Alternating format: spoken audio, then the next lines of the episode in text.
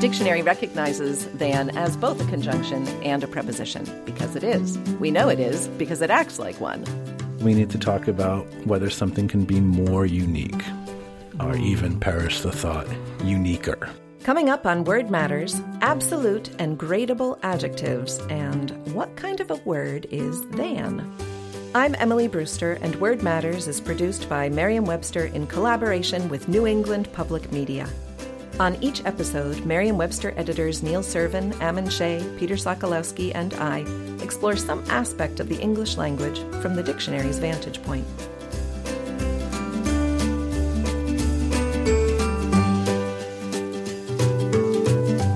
Let's talk about adjectives.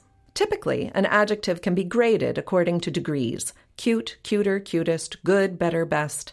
But some adjectives eschew such treatment. Something unique, for example, is in a class all its own. It can't be more unique than something else. Or can it? Here's Ammon Shea on gradable and not so gradable adjectives. Today, we are going to talk about gradable adjectives. Woohoo! So, Gradable. I hope you all have your gradable pants on. Our grading pens. Yes. People like to hold, or at least to try to hold, the use of words sometimes to similar scientific principles that apply to, say, Newtonian physics. you know, an object will remain at rest or in uniform motion or in a straight line unless acted upon by an external force. I think while there are certainly some aspects of our language that are a bit changeable and fuzzy, otherwise we'd all be speaking Old English. uh, but there's this feeling that there must be certain kind of bedrock principles that have to remain unchanging. And perhaps foremost among these is the belief that our language has some adjectives which must remain absolute. Oh, right. Right. Like unique? Right. Unique is a perfect example, but there are a lot of absolute adjectives, which, in the words of Joseph Wright, who in 1838 wrote far too many words about this subject, an absolute adjective is something that will admit no variation of state. Can you give an example? Unique is a good example of an absolute adjective because people like to say that something is unique or not. One of the classic examples was always pregnant because you're either pregnant or you're not. However, a lot of words in English have more than one meaning. So even though if we're talking about a person being pregnant, it tends to be an absolute use of the adjective. People either are typically pregnant or not pregnant. But if we're talking about a series of increasingly pregnant pauses, you hmm. could say there was a series of pauses, each more pregnant than the one before it. Because pregnant obviously does not just mean with child, it can mean a number of other things. And so when we're talking about adjectives, what we need to, I guess, look at is that if we want to use slightly less flowery language than Joseph Wright in his No Variation of State, people tend to think of adjectives as being of one of two kinds, either gradable or non gradable. So a gradable adjective would be good. Hmm. Something can be good, it can be better, it can be best, wide, wider, widest. And then we have the non gradable ones, or the absolute ones, such as pregnant, and then dead. But also, dead is kind of like pregnant, subject to a kind of extended meanings, like mm-hmm. a piece of wood that resonates can be dead mm-hmm. if it mm-hmm. doesn't resonate. So you could say this viola is deader than the other one. Deader than a doornail. Exactly. So we see an idiomatic use as well. A ball can be dead. And if one ball can be deader than another, or if one violin can be deader than another, then obviously that means that there is nothing sacred in this world. All the rules are thrown out the window. The center cannot hold. Mere anarchy is loosed upon the world, or at least upon the English language. It means that we need to talk about whether something can be more unique, or mm. even perish the thought, uniquer. Oh my goodness. Yeah. And Or this- most unique? Right. This is when people listening start getting out their pens and dipping them in blood and writing angry letters. We define unique in the ways that you would expect, which is things like being the only one, being without a like or equal, and so on and so forth. But we also define it simply as unusual. And we are neither unique nor unique in either sense you choose to use among dictionaries and offering this unusual definition. Every single dictionary, every modern dictionary does it. Now, why do they all define it this way? Is it because we all hate the English language and the people who cherish it? No, it's just because enough people use unique in a highly gradable fashion that it warrants this entry. Louisa May Alcott, Walter Scott, Charles Darwin, and thousands and thousands of other writers over the years have used quite unique, more unique, somewhat unique, and things like that. Do you guys have any adjectives that you personally feel are absolute? If we're talking about non gradable adjectives, then perhaps we can think of numbers, sequential. Can something be, say, more or less 17th? no. Right. So there is a whole gigantic category mm. of non gradable absolute adjectives, which are number adjectives. And most people don't think of that. Yeah, that's such a great example. What people usually kind of default to when they want to make something kind of sacrosanct as an adjective are things like perfect or supreme. Both of these are obviously routinely modified. And one of the most famous examples is the preamble to the U.S. Constitution, which begins with We the people of the United States in order to form a more perfect union. That does seem like it is remarkably non gradable. Yeah. It's interesting because I think that phrasing, more perfect union, it's like they've written it with the idea that the ideal of perfection is not going to be ever attained. Right. And so they're trying to get as close to it as possible. So more perfect is the idea. It's like perfect in that sense almost doesn't mean perfect. Perfect means almost as close to perfect as we can get. Right, right, right. It's like Zeno's paradox of perfection. Exactly. Right. Never getting to the other side of that stadium. I feel like we're at the tail end of people trying to make certain adjectives absolute because nowadays we hear about unique, we hear about perfect, and mm. occasionally supreme, things like that. But about 200 years ago, there were a lot more. It was much more common to say that there were these adjectives which permit no variation of state. And uh, Joseph Wright, the fellow we mentioned earlier, who wrote about these adjectives in 1838, he very helpfully included a list of non gradable adjectives in the book he wrote, which was called A Philosophical Grammar of the English Language.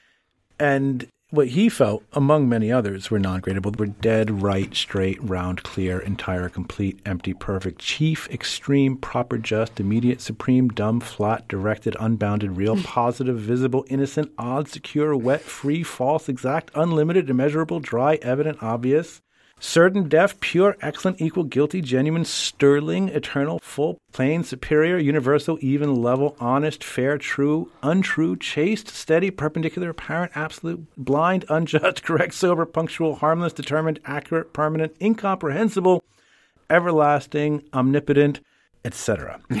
he also said that all the uh, colors were um, Right, yeah. non-gradable. So his problem is he's confusing logic with language, right? Because he thinks round, for example, it has to be perfectly round. And yet we know that that's not true in life. The phenomenon of things that are round often require alteration or something could be more round than something else or less round. I think that may have been true for certain words like round and perpendicular. Or but, wet. But sober, I think, feels a little more judgmental than logical. But this is a problem I think that we all have to address as language professionals, which is the sort of encounter between logic and grammar, or the encounter between logic and etymology, because they're kind of two different things. And it's a distinction we try to draw when writing definitions, which is that we're defining the word, we're not defining the phenomenon. So, like the, the definition of love, for example, is supposed to reflect the way this word in the spelling is used in text. It's not supposed to actually define your sensation of an emotion. I think of it more as a knife fight than an encounter, personally. Well, I think for like Peter, your example of wet, mm. you know, yes, I can think there of there being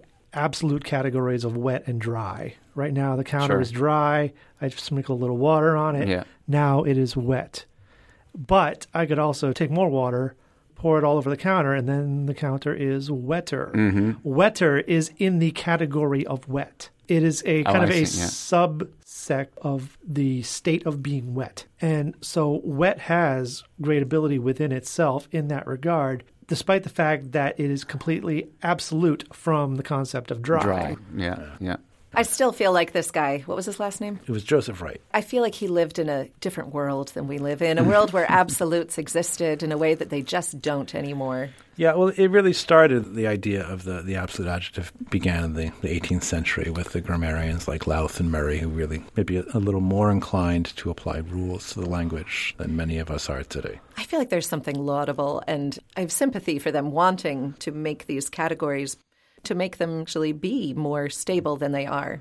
But my sense, having done lexicography for a while now, is that there's just very little in the language that fits perfectly well into a category. But you've given them 17th, and for that, they will always have 17th. That's right. Actually, Given it's that infinite. There are you bequeath- infinite you be- absolute.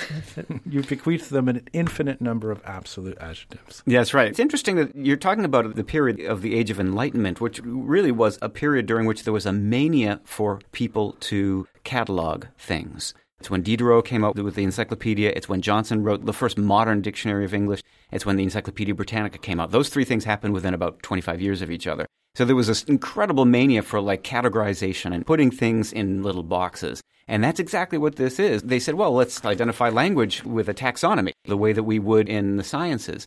And that was always the goal. And I'm sure a lot of them were very confident, as was Joseph Wright, about their taxonomy. But looking back, I don't think that necessarily there was a golden age of ungradable adjectives. I just think there was a golden age of people who were describing them in those terms.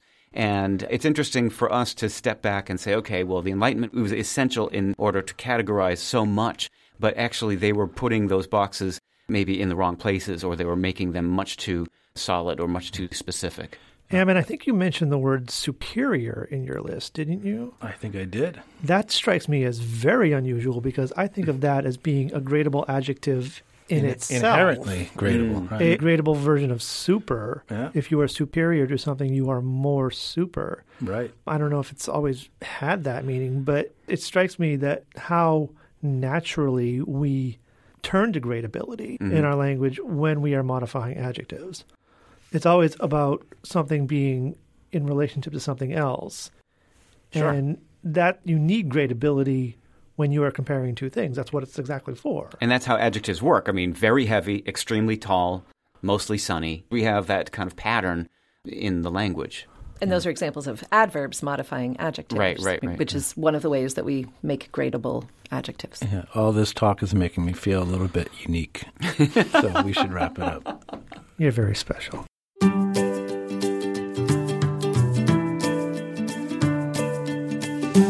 You're listening to Word Matters. I'm Emily Brewster. We'll be back after this break with an exploration of than. Across America, BP supports more than 275,000 jobs to keep energy flowing. Jobs like building grid scale solar energy in Ohio and producing gas with fewer operational emissions in Texas. It's and, not or. See what doing both means for energy nationwide at bp.com slash investing in America.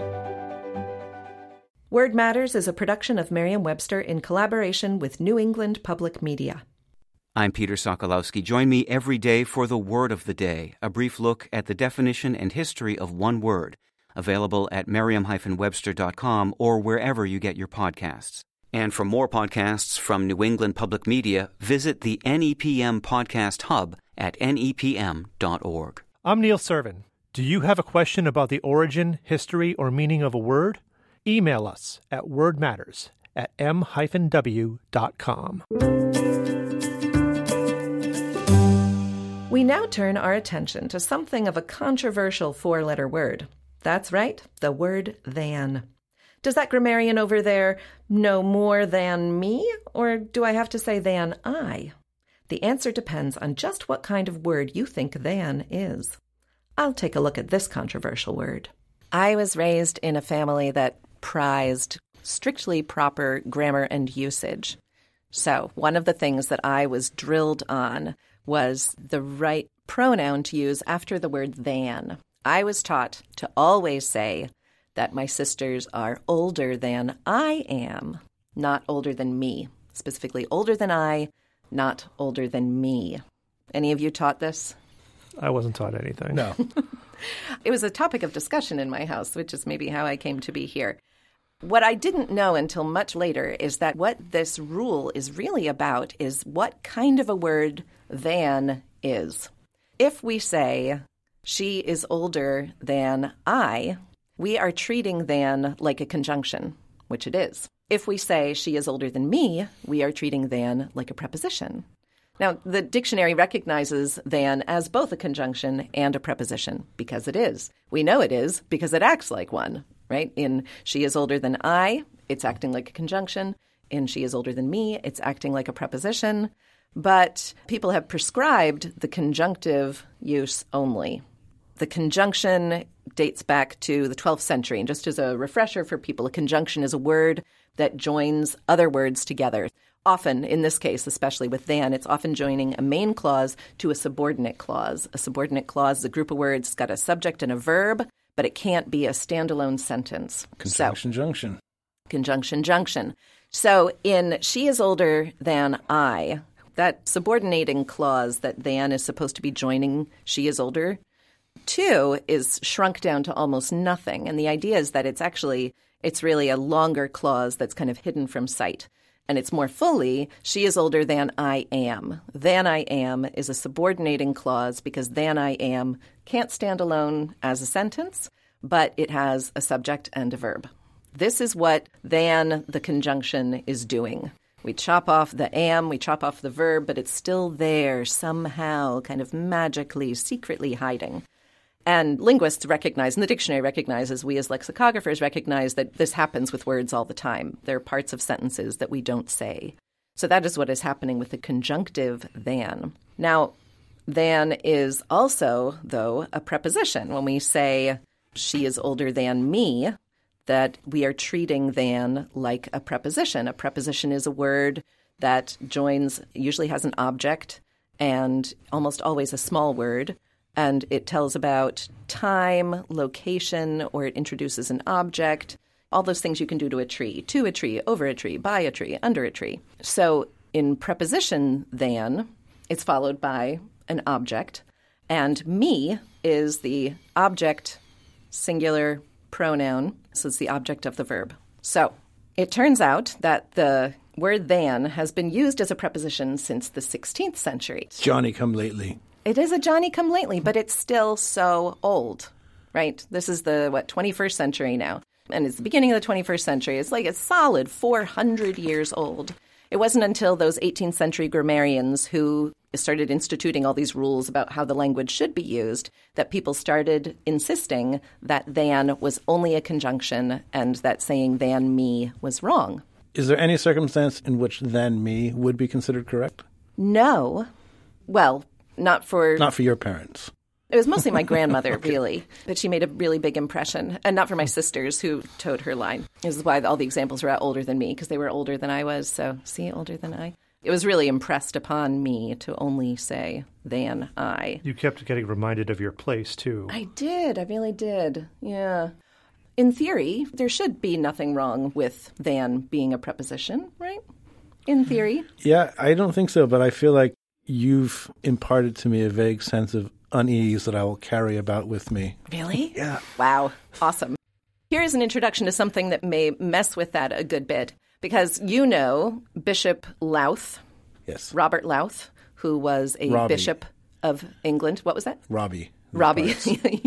he wrote a very influential book on grammar published in 1762, and it made a very large impression on many, many people. Many of the ideas that he had about what English should be like became rules that were imparted to students for hundreds of years. And he believed that than should only be used as a conjunction, but he had this crazy exception. He thought that when you wanted to use who or whom after than, you should use whom, and whom is in the objective case, which means it's acting like than is a preposition, not a conjunction. In the glorious early days of the World Wide Web, my favorite site that I ever came across was bishoplowth.com. And sadly, whoever had that site lost uh, the URL and it's disappeared. Oh, that's terrible. Yeah, it's a real crime. I feel like that's a site that should be visited daily by many, many people. I'm sure that's true. Yeah, because he deserved it in many ways. Yes, there's also a brand new book out about him that I think is trying to do a reinterpretation oh, yeah. of him. A reappraisal of Lowth. Yes, by a writer named Ingrid Tieken-Boon van Ostade. But apparently, what Lowth cared about was well, he had this defense about whom after than. And his defense was that who only has reference to its antecedent and not to an understood verb or preposition, which feels basically meaningless to me. But what was more likely the issue is that Milton had used whom after than. And if John Milton does it, then it's got to be good English. Truer words have occasionally been spoken, but. Well, in some ways, it's a very modern interpretation and reminds me of how we, as lexicographers, approach language.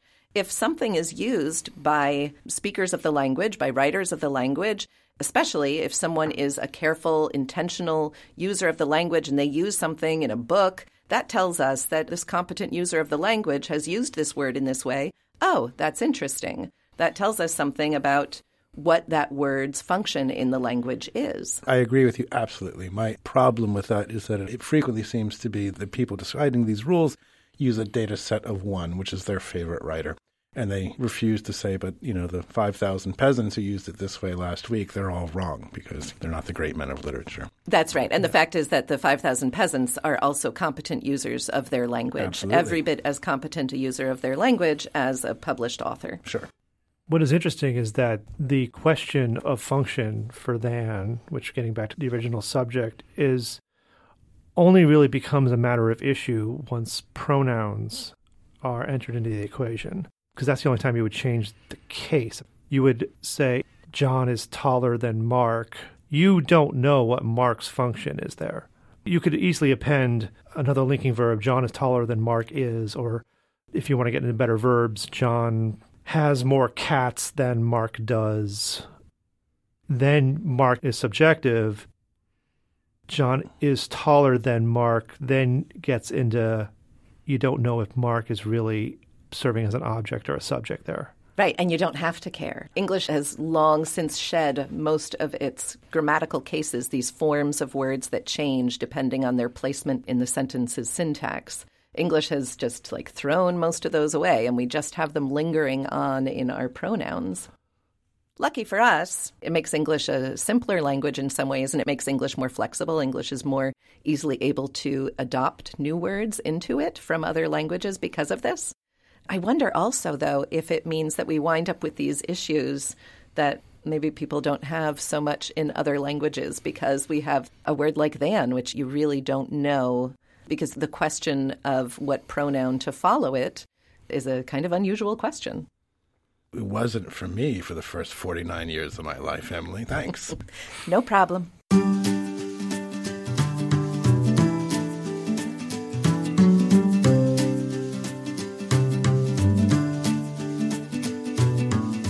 Us know what you think about Word Matters. Review us on Apple Podcasts or send us an email at wordmatters at m-w.com. You can also visit us at nepm.org. And for the word of the day and all your general dictionary needs, visit merriam-webster.com. Our theme music is by Tobias Voigt. Artwork by Annie Jacobson. Word Matters is produced by Adam Maid and John Voci. For Neil Serven, Ammon Shea, and Peter Sokolowski, I'm Emily Brewster. Word Matters is a production of Merriam Webster in collaboration with New England Public Media.